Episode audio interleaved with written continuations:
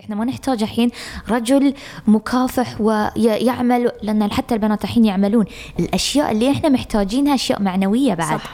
أساسية. ليش ما يسمعني مثلا لما أنا بتكلم عن موضوع؟ ليش قيادتي، شخصيتي القيادية تجرحه؟ لماذا؟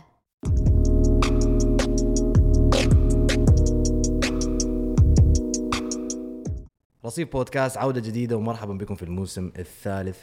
عدنا إليكم مع انضمامه إلينا انضم إلينا فريق جديد، الجازي. مرحباً. السلام عليكم. وأمير الشهدي. أهلاً. طبعاً الصديق القديم أحمد شهاتي behind the microphone. أهلا وسهلا أحمد، كيف حالك؟ هذا هو. طبعاً موضوعنا اليوم هو موضوع العلاقات ما بين الحداثة وما بين التقليد، فالميكروفون في يدكم. طيب خلنا نسألكم الحين، شنو مفهوم العلاقة في كل واحد ومجتمعه؟ وقولوا لي قبل لا تجاوبون من وين أنتوا وشنو مفهومكم فيه. أنا نص مصرية نص نيوزيلندية، فعشت معظم حياتي في نيوزيلند، والشوك أخذتها لما رجعت مصر وأنا عندي 14 سنة. فعندي بقى حاجات كتيرة عايزة أقولها عن الطريقة اللي أنا تربيت بيها والطريقة اللي لقيت المجتمع بيها هناك versus اللي أنا لقيته بيه في نيوزيلند. فبس ده موضوعي، ده اللي أنا هتكلم، يعني الباكراوند بتاعي هيبقى طالع من الحاجات دي. جميل جدا، مقدمة مختصرة وجميلة. لازم نتعلمها في البودكاست. لا، في تدريب كتير راح يصير. الجازي. طيب بس ما قلتي لنا شنو مفهوم العلاقات عندكم الحين أو بيئتك اللي أنت عايشة فيها؟ هي مفهوم العلاقة عندنا كان حاجة يعني مفروض ما تحصلش غير لما أبقى مثلا في الكلية وأقابل حد ويروح لبابا يتقدم، والموضوع very formal. ما كانش عندنا فكرة الصحوبية خالص، حاجة حرام وحاجة عيب. على يعني في ناس كانت مستغربة الفكرة دي، لأن أنا متربية في نيوزيلندا، فكانوا فاكرين إن أنا متربية برا يعني أجنبية، المنتاليتي بتاعتها open minded. بس لا، أنا البيت اللي أنا اتربيت فيه كان very strict. باباي ومامتي ما كانوش بيهزروا في الحاجات دي. بس لقيت إن الدنيا مش ماشية كده. ولما رجعت مصر لقيت إن في مصريين كتير مسلمين بيصاحبوا وبيتعاملوا عادي، فاللخبطة كلها جات لي بقى في الوقت ده. يعني صارت تصير هالاشياء حتى لو هي مثلا ممنوعه، بس ما يقدرون يمنعون انها قاعده تحدث. لا طبعا، لا انا كنت بقول لهم، وكان بيبقى في ساعتها بقى خناقات، لا ما ينفعش، لا حرام، لا عيب، بس انا ما ينفعش ما اقولش، ما احكي لهم، لان انا مش شايفه انا بعمل حاجه غلط. بالضبط، التواصل مو بحرام يعني من هالناحيه. طيب انا من خلفيه قطريه، عايشه في قطر طبعا كل شيء. شلون بيئتنا احنا تتعامل مع العلاقات؟ طبعا مش طبيعي ان الواحد يكون عنده بوي فريند وجيرل فريند وكذي، لا، ولكن طريقتنا للزواج تقليدية. يعني تقدر تكون ان الواحد يسأل عن البنت، والبنت مثلا يكلمون اهلها، وعقب يتقدمون يتعرفون على الاهل ويتزوجون. ولكن واقعيا اللي قاعد يصير الحين بعد ان تصير في تعارفات، ان مثلا واحد تشوف واحدة مثلا في شغل او عمل، او حتى مثلا تصير مواقف أونلاين، إنه يعني مثلا يتعرفون على بعض، ولكن يروحون يقولون حق أهلهم. وعلى حسب مفهوم الأهل من طبيعة الرجال أو شلون يشتغل أو من هو، يسألون عنه وبعدين يكملون من هني. فنقدر نقول إن في أشياء قاعدة تصير، إن في علاقات قاعدة تحدث مش بالشكل التقليدي اللي إحنا مش متعودين عليه. ومقبول أقدر أقول، مو دائما، على حسب الطريقة، على حسب شلون النية. فإذا كانت بطريقة نظيفة، إذا كانت بطريقة الأهل يدرون، الحمد لله. يعني أحس إن في تحدث في الموضوع. وإن شاهين طبعا أنا يعني خلفيتي من السودان، وعندما أتحدث عن السودان يستصعب علي إنه أنا أحصر العلاقات في السودان في منطقة واحدة أو كمفهوم واحد، لأن السودان بحالته نفسه بتختلف ما من الأرياف وما بين المدن. يعني لو ننظر للسياق التاريخي، مثلا نظرتي مثلا إلى الأسرة كيف تعاملت مع العلاقات، تجد كثير من الجيل السابق كان يتزوج عن طريق مثلا الجامعات، عن طريق الدراسة، عن طريق العمل، فكان في إطار للتعرف خارج الوتيرة التقليدية. لكن لما تخرج من خارج المدينة وتذهب إلى الأرياف، تجد أنه الوتيرة التقليدية ما زالت مستمرة، اللي هو الزواج التقليدي عن طريق الاختيار، الأسرة توصي بالعائلة الفلانية وما ذلك. ففي نوع من التناقض داخل الدولة نفسها، ويختلف كلما اتجهنا من جهة إلى أخرى. أكيد، لأنه الدولة كلها بتختلف بين الأرياف وبين المدينة وبين الجزء اللي في الدولة اللي متعرض لثقافات أخرى وبتتأثر فيها. مثلا أنا من فلسطين، أنا خلفيتي فلاحية، والخلفية الفلاحية كل واحد بتزوج بنت عمه وبنت عمها، البنت لابن عمها والولد لبنت عمه، لأنه بهالطريقة بيحافظوا على نوعا من القبلية في داخل الأرياف، في نوع من هاي المحافظة. تاني شيء المهم عندهم هو الأملاك، الأرض، وحدة والمخترة. فدائما بداية العلاقة في إلها رؤية قبلية أو رؤية عائلية عشان تتمدد وتصبح الأملاك داخلك. ولكن إحنا الحين في مجتمع حديث صار في احتياجات أكثر من مجرد بيت وعائلة وأب وأمومة وأبوة واحتياجات عادية. صار في احتياجات أكثر من ناحية وجدانية، مش فقط وعاء عاطفي اثنين بملؤوا على بعض. ولكن إحنا في سنة 2020 كل شاب وكل فتاة بيحتاج رفيق عمل، حتى لو كانوا مش في نفس ميدان العمل، مش في نفس التخصص، سواء هندسة، فن، صحافة، علوم، بيحتاج رفيق عمل، رفيق حياة. أنا عشان هيك بعتقد أنه التفاعل حتى ما قبل الخطوبة والتعارف كتير مهم، يعني مهما كان أونلاين، حياة عادية، بكل الشروط اللي بيسمح لها المجتمع، عشان نبعد عن العوامل السلبية اللي راح تسبب الافتراق المفاجئ والمبكر، اللي هو أهلي ما بيحبوك، أنت عائلة مش كويسة، المتطلبات المجتمعية اللي ممكن تمنع التفاعل المتأخر اللي هو عن جد ممكن يبني علاقة قوية ومستديمة. طبعا هي فكرة العلاقة نفسها أو فكرة الارتباط كما قلنا ممكن تختلف على حسب البيئة التركيبية. حتى في مصر أيضا، لو نرجع لمصر، ممكن الطبقة الاقتصادية أيضا تختلف جدا، يعني وأيضا الطبقة مثلا الفكرية تختلف طبعا. لكن في تشابه في المجتمعات العربية، لأن المجتمعات العربية هي في أساسها مجتمعات ما زالت نوعا ما تتقبض بفكرة التحفظية أو بفكرة التقليد. فالمرجعية الأخلاقية اللي بيتعاملوا فيها في المجتمعات العربية اللي هو ما هو الصح وما هو الخطأ. يعني مثلا نحن دخلنا في 2020، أوكي، أنت عندك ناس هي حابة تتعرف بطريقة معينة أساس أنه تجد شريط حياتها، لكن لما هو يخطو هذه الخطأ يجد أنه هو متناقض داخليا مع نفسه، أنه هل هذا حلال أم هذا حرام؟ طيب أنا بعمل فيه هذا صح أو لا؟ هل أنا لازم أتزوج بهذه الطريقة أو أخلي أرجع لمرجعية للأصل اللي هي أمي تختار لي أو أخواتي يختاروا لي مش عارف إيش؟ طبعا هذا أكيد موجود عندكم يعني في بعض المجتمعات المصرية أو القطرية مثلا. يعني أنا كنت عايزة أقول حاجة عن النقطة دي شاهين، إن فكرة إن الواحد عامة بيرجع لما عايز يعمل حاجة أو المجتمع بيقوله يعمل حاجة بيسأل نفسه هو دي جاية من الكلام ده جاي منين، من مكان إن دي صح ودي غلط ولا حرام ولا حلال. أكتر حاجة أنا حاساها عملت مشكلة للجيل بتاعنا وكعبلتنا، إن إحنا كان بيتقال لنا كلام وكان بيتقال لنا إن ده عشان حلال وحرام، وكنا بعد كده بنلاقي إنه ما ده مش ده ماشي على البنت ومش ماشي على الولد، أو ماشي على الولد ومش ماشي على البنت. فابتدينا نقول طب ما هو لو ده حلال وحرام المفروض يمشي على الاثنين زي بعض، فقلنا خلاص يبقى هو ما بقاش موضوع حلال وحرام، هو بقى موضوع السوسايتي. اوكي خلاص، التربيه والسوسايتي بتاعتنا بتقول ان ده اللي صح للولد والبنت. وهنا بقى جت اللخبطه كلها، ان افتكر عندنا كلنا هنا في قطر ولا في السودان ولا في فلسطين النظره للبنت بطريقه معينه في سن معين تختلف عن نظره الولد، والاثنين بيتربوا بطريقه، وتربينا احنا بطريقه ان في الاخر كل لما بيجي بقى وقت الجواز وبيجي وقت ما نلاقي حد، الأولويات لينا ما كانتش نفس الحاجة. يعني الولد كان على طول عليه مثلا بريشر إن هو لازم يكبر ويعمل فلوس ويعمل، والبنت إن هي لا لازم سمعتها، مش ما كانوش مبادئهم الأول الاثنين زي بعض. فلما بيوصلوا للأند لاين وعايزين بعض، كل واحد فيهم اهتماماته وطريقة تربيته كانت مختلفة تماما، وبيخافوا من حاجات مختلفة، ومرجعتهم الاثنين مش الدين، مرجعتهم الاثنين أهلي وقرايبي والسوسايتي هتقول إيه لو عملت لو فكرت. ف انتوا معايا في اللي انا بقوله اللي انت تقصدينه التربيه. اعتقد ان احنا ما في تفرقه وايد في التربيه. التربيه تكون ان مثلا البنت اذا مثلا ممنوع ان تتاخر عن البيت الساعه 11، بعض الاولاد ترى ما يصير يتاخرون بعد البيت ان الساعه 11، ولكن البرمجه فلو بنتكلم عن العلاقات إن شلون البنت مثلا تختار علاقة صحية أو والرجال بطريقة طبعا شريفة أو شيء ما راح تصير، لأن إحنا برمجتنا كبنات إن لازم البنت تحافظ على نفسها لسن الزواج، والمحافظة غير عن الرجل. يس صح، ده اللي أنا بقوله. أيوة هي منطق برمجة.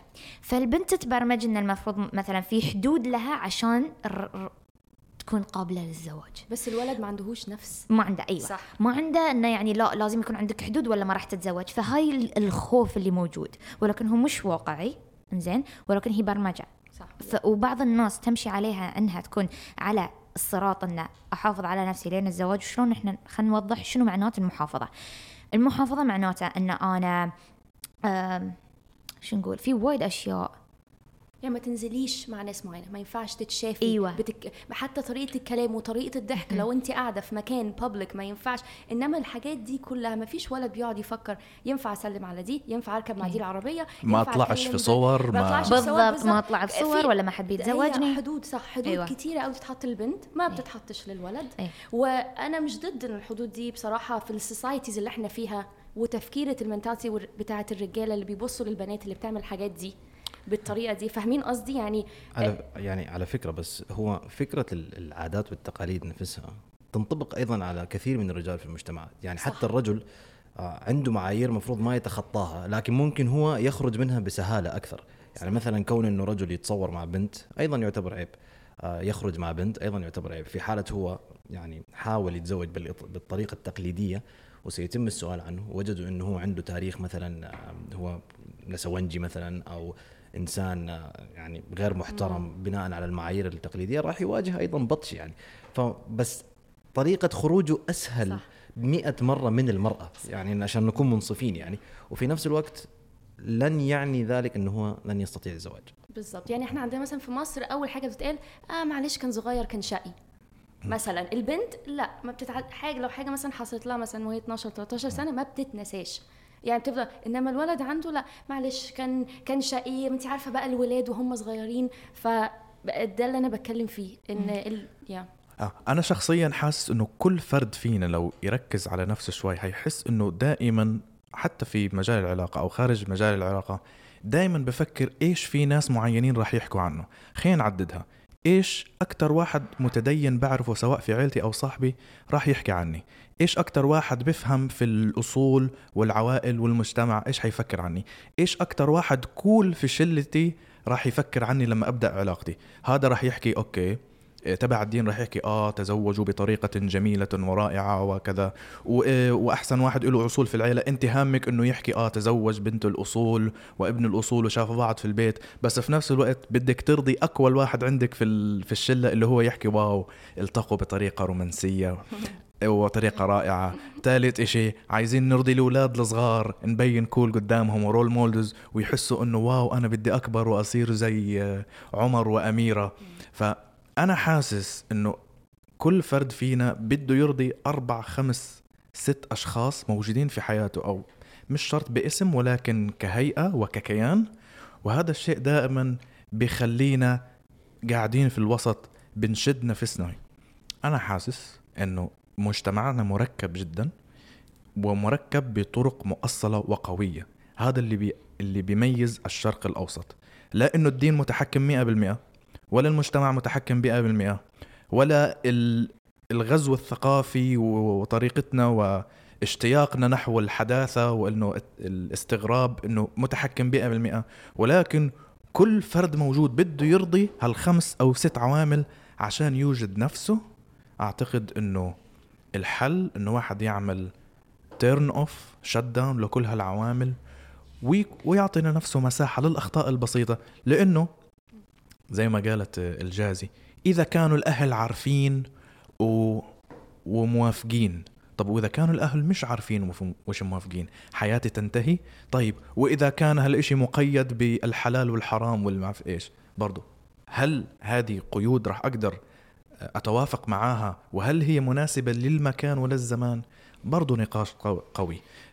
هل الناس الكول والناس الغربيين وبدنا نحكي إنه إحنا التقينا بطريقة رومانسية والتقينا في حفلة، ولا التقينا بالصدفة كنا ماشيين وكل واحد ماسك كتبه وخبطنا في بعض وقعت الكتب على الأرض، ولما نزلت تاخد الدفتر بتاعها إيدي أجت على إيدها بالضبط.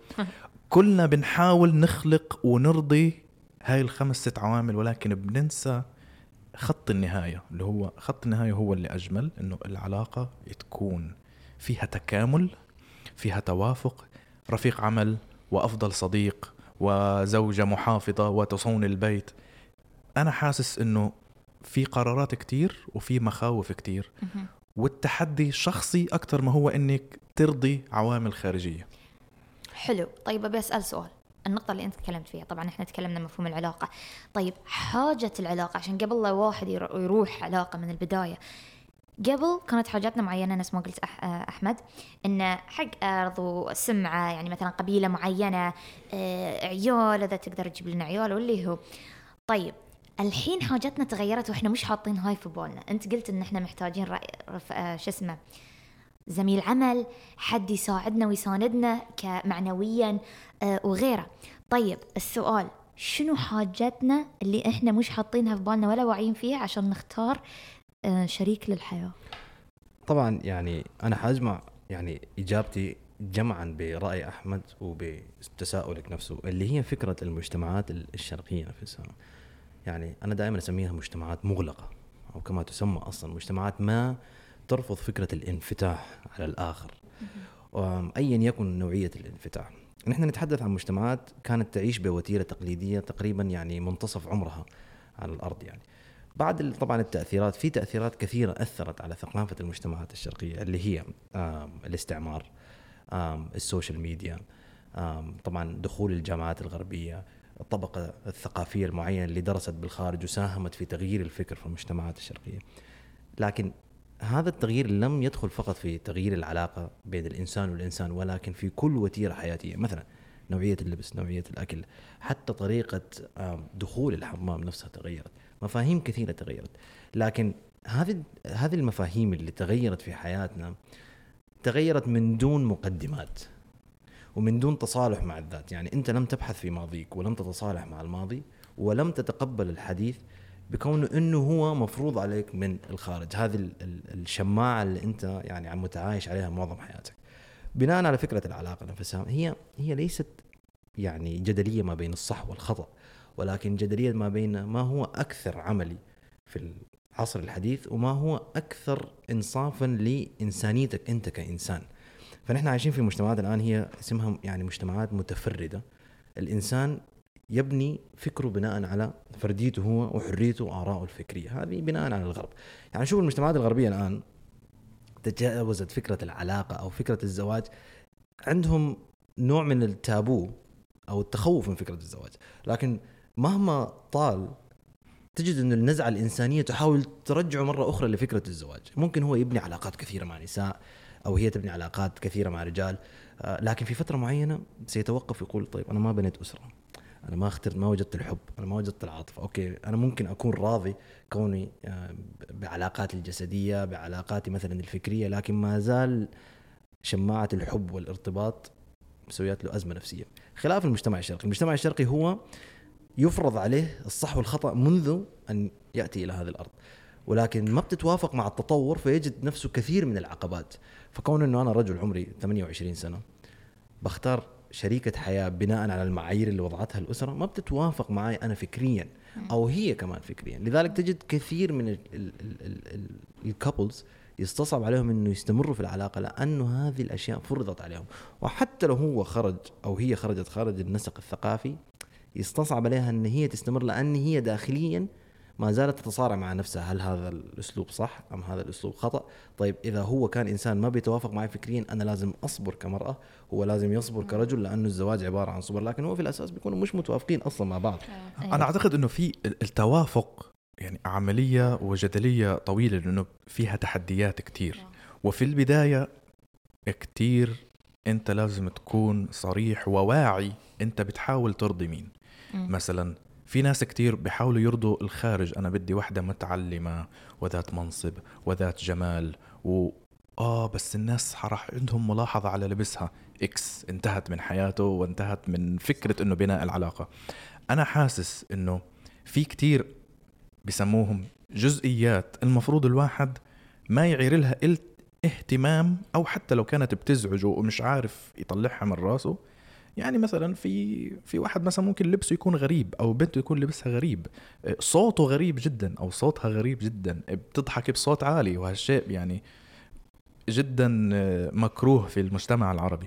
ولكن إذا الواحد أعطي لنفسك فرصة زي ما بتعطي للناس فرص، أو أعطي للناس فرص زي ما بتعطي لنفسك فرصة. أنت مش من النظرة الأولى راح يحبوك 10 بنات، أو مش 10 رجال راح يحبوك من النظرة الأولى. ممكن تصير وممكن ما تصير، ولكن هي النظرة 10 والنظرة 20 هي اللي بتدوم للأبد. أنا عايز أرجع للي شاهين كان بيقولوا، إن المجتمع بتاعنا مش منفتح، والمجتمع اللي بره منفتح بزيادة، والاتنين فيهم عيوب. صحيح. أنا مثلا مريت بمشاكل كتيرة، وتكعبلت في موضوع الجواز والتدين في مرحلة في حياتي، مثلا على مدار 10 سنين، من وانا مثلا 14 سنة لغاية 27 سنة. وكل الحاجات لما جيت أراجع نفسي وحاسب نفسي زي ما انتوا بتقولوا، لقيت ان معظم الحاجات اللي وقعت فيها كان بسبب الضغط من البيت والمجتمع والمدرسة والكلية والتوقيت، ان احنا لازم بقى اتجوز ولازم اتخرج ولازم اخلف. ولقيت نفسي بجري ورا حاجات انا اصلا مش عارفة انا عايزاها ولا لا.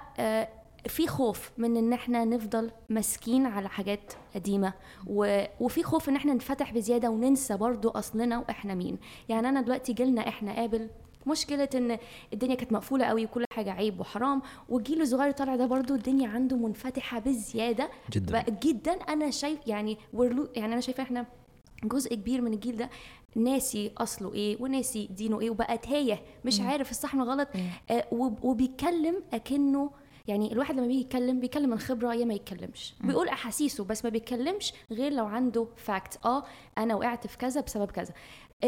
احنا ممكن نتعلم من غلطات الآخرين لما نشوفهم، بس في حاجات الواحد ما بيتعلمش منها غير لو هو مر بيها بنفسه. فأنا شايفة يعني البالانس دلوقتي ان جيلنا هو اللي فعلا لازم يفهم ويعلم الجيل اللي جاي، مش جيل اهالينا. خلاص هم مش شايفه ان الموضوع تفكيرهم هيتغير بسرعه، خلاص هو راحت عليهم.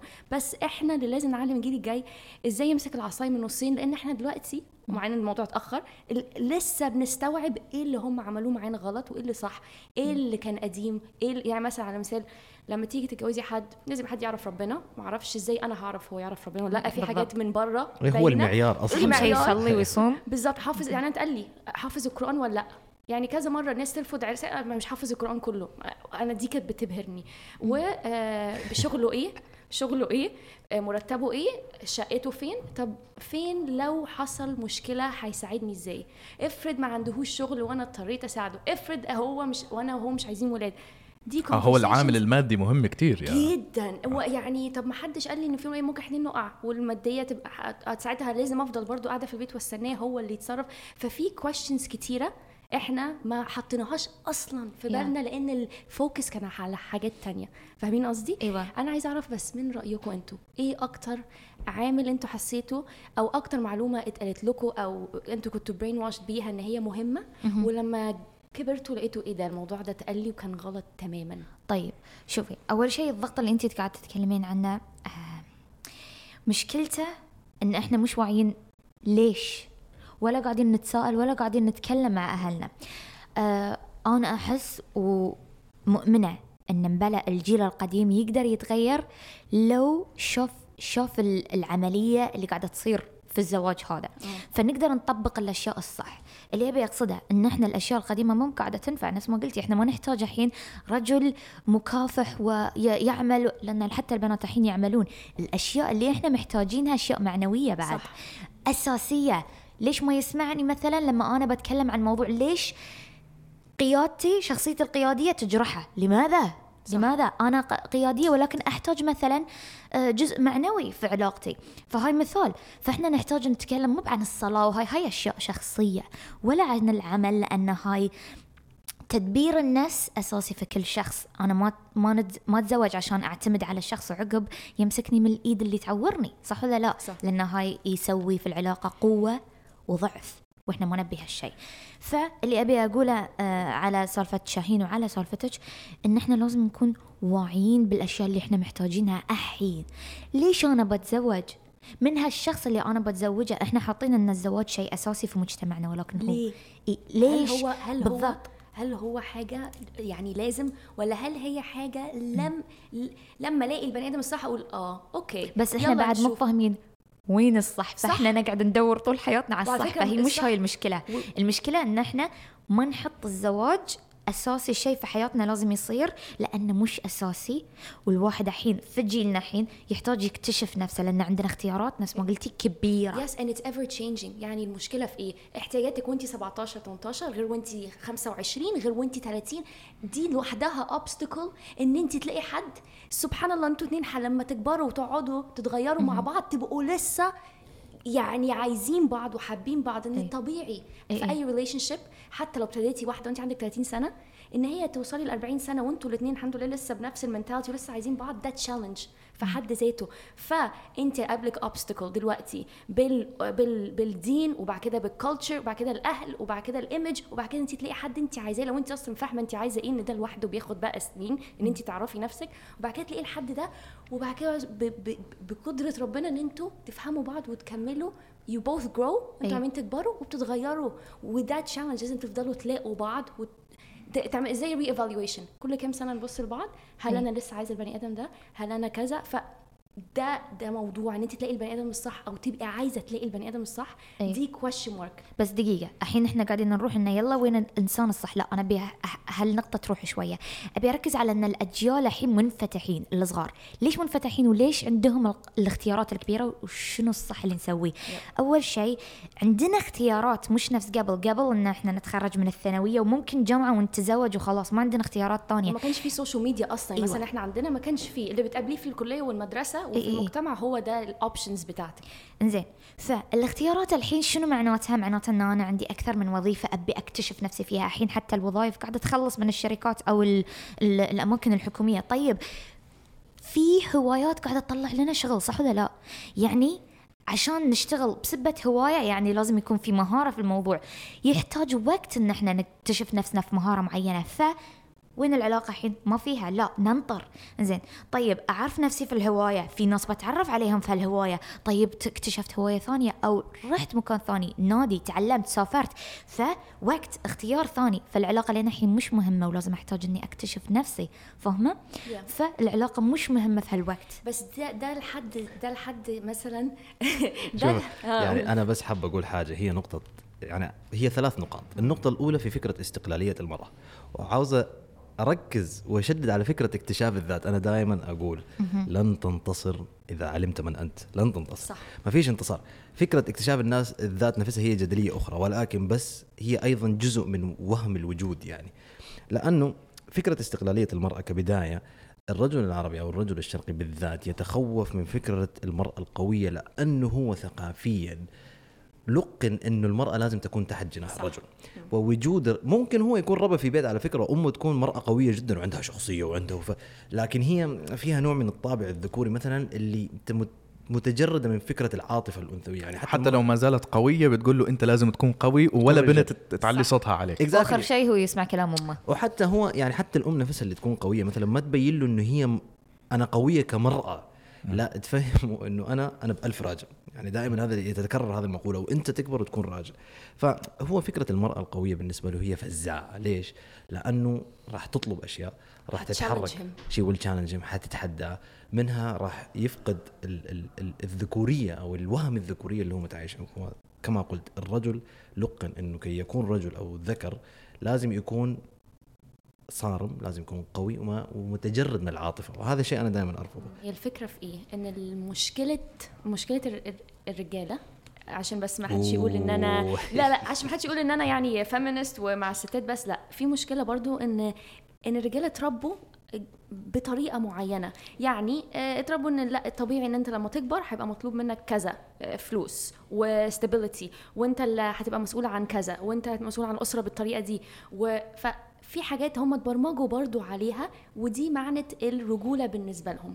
يعني لو أي حاجة بره الحاجات دي حصلت أو قابلته كمشكلة، شغله مفيش مشكلة، بيبيهات مايش هيعرف يخلف، دي كلها حاجات هتهز في رجولته.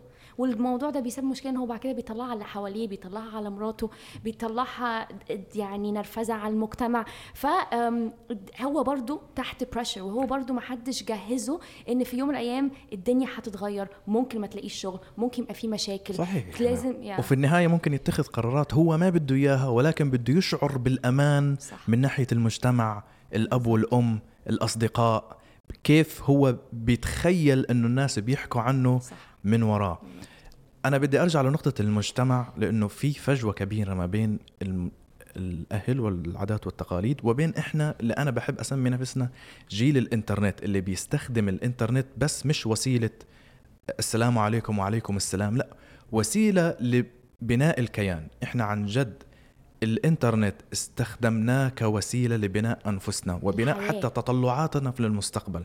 فالمفتاح هنا إحنا كجيل انتقالي في بنعاني من فجوة كبيرة بيننا وبين الجيل اللي قبلنا. وظيفتنا الحين كأنه جيل الثمانينات والتسعينات، وظيفتنا أنه نتحاور أكثر، أنه نتبادل الأفكار الجديدة هذه أكثر، ما أنه نعزل الجيل القديم. ولكن لازم نتقبل أنه ما رح يتغير، لازم نتقبل أنه إحنا راح نرضيه وراح نغضبه كتير. المجتمع بشكل عام لازم نتقبل أنه إحنا ما حنغيره بالطريقة المثالية اللي إحنا بنتخيل أو بنتمنى أن إحنا نغيرها. ولكن صح، المجتمع الشرق أوسطي مجتمع متأصل محافظ، ولكن يشتاق ويتطلع للانفتاح. وكل اللي إحنا راح نقدر نوصله هو التوازن، اللي إحنا بنتمناه هو الانفتاح، أو إنه أو مثلا معظم الناس بيتمنوا الانفتاح، ولكن اللي راح نوصله هو توازن. والتوازن هذا هو لازم يكون على إطار شخصي أكتر ما هو إطار مجتمعي. صح. النقطة الثانية هي الرجولة، للأسف الشديد متأصلة في الحمض النووي. كل رجل لديه نقاط يجمعها عشان يحقق كيانه. أنت مش رجال إلا إذا سويت كذا. كل الناس اللي بدأوا التدخين في حياتهم وفي مراهقتهم عشان كانت نقاط يضيفها إلى رجولته. كل رجل في سيارته، في لبسه، في طريقته، في الكلام، هو بيحاول يجمع نقاط عشان يضيفها لرجولته. ولكن ليش هالإشي كل هذا بيعمله؟ عشان يحاول يحقق كيانه. ونفس الشيء بالرجوع لموضوع العلاقات، إنه هل ماذا نريد أن نحقق من العلاقة؟ رأيي هو تحقيق كيان مشترك للبداية، حتى للناس اللي عندها خبرة في المصاحبات والبوي فريندز والجيرل فريندز. هل في خبرة في بناء الكيانات؟ هل في خبرة في محاولة إنشاء بيئة توافقية، مش بس كومفورت زون خاصة، وإذا أنت داخل منطقة الراحة تبعتي أهلا وسهلا فيك، ولكن إذا أنت مش داخل منطقة الراحة فيك لازم تحاول تخلق منطقة راحة لإلك ولشخص آخر، وتكون منطقة الراحة هذه متقبلة جميع الإيجابيات والسلبيات. والفعل زي ما قال شاهين، نقطة جدا مهمة، الوعي بالذات. ممكن أنت تكون الشخصية السامة اللي بتنهي كل العلاقات واللي بتأثر بشكل سلبي على المجتمع وعلى الأصدقاء. أنت اللي قاعد تحكي لهم لازم تختار زوجتك عشان ترضيني، أنا أكتر واحد كول، أو أنه أنا أكتر واحد متدين، وأنا هعطيك الأحكام والجادجمنت اللي راح يتحكم في حياتك. طيب، نحن معنا بس دقيقتين يعني قبل لا نختم. طبعا هي يعني حابين أنه الجازية تختم فينا اليوم، لكن بس نقطة سريعة. هي فكرة الانفتاح يجب أن لا تكون بمفهوم غربي، نحن نأخذ من كل الثقافات وأيضا حتى ثقافتنا الخاصة. الانفتاح أيضا هو تجربة لها خصوصيتها لكل مجتمع. يجب يكون في ثقة بثقافتك، ثقة بهويتك، ثقة بحوارك مع المجتمعات الأخرى، تأخذ المحامد وتترك المثالب وتبحث عن نفسك يعني بين الشعوب. وهذا طبعا حديث نحن هو حنستمر أكثر من يعني حلقة نتحدث فيه، نستكمل فيه حديث العلاقات. الختام لكم يا جماعة، عندكم 1 minute. أنا بس عايز أختم موضوع إن إحنا نتكلم مع بعض أكتر. إحنا على طول يعني على طول هتلاقوا انه في مشكله في مجتمعنا ان الناس بتخاف تتكلم عن الكويس قوي عشان ما يتحسدش, وعن الوحش عشان ايه الناس ما تعرفش مشاكله ومصايبه. احنا لازم نطلع بره المنتاليتي دي. الواحد بيمر بالحياه عشان مش اكسبيرينس ليه بس, هو بس ان يفيد الكوميونتي اللي حواليه. فياريت نبتدي نتكلم honestly و openly اكتر. جازي, نتكلم openly and honestly مع الناس اللي حولنا, مش الناس اللي ممكن تتكلم عنا لأنهم مش مهمين وما نعرف من اللي يتكلم عنا. فمن هالنقطة أنا أشجع بنقطتين: التوعية, أن نسأل نفسنا إحنا ليش أصلا نبي نتزوج, شنو اللي يصلح لنا إحنا واقعيا في عيلتي, في أنا كوني كشخص في عيلة, إنزين شنو احتياجاتي الشخصية مش احتياجات عيلتي, يعني نفرق نفسنا بالأفراد. شنو اللي يصلح لنا, واللي هي تروح للنقطة الثانية اللي هي العملية, إنه يكون الشيء عملي, إنه أنا راح أتزوج هالشخص بهالطريقة, عملي لحياتي عشان يكون للمدى البعيد ومش للمدى القصير. فبدون ما يكون إننا نتزوج وصبر وبعدين ننفصل. فشكرا لاستماعكم في رصيف بودكاست, ونشوفكم الأسبوع الجاي.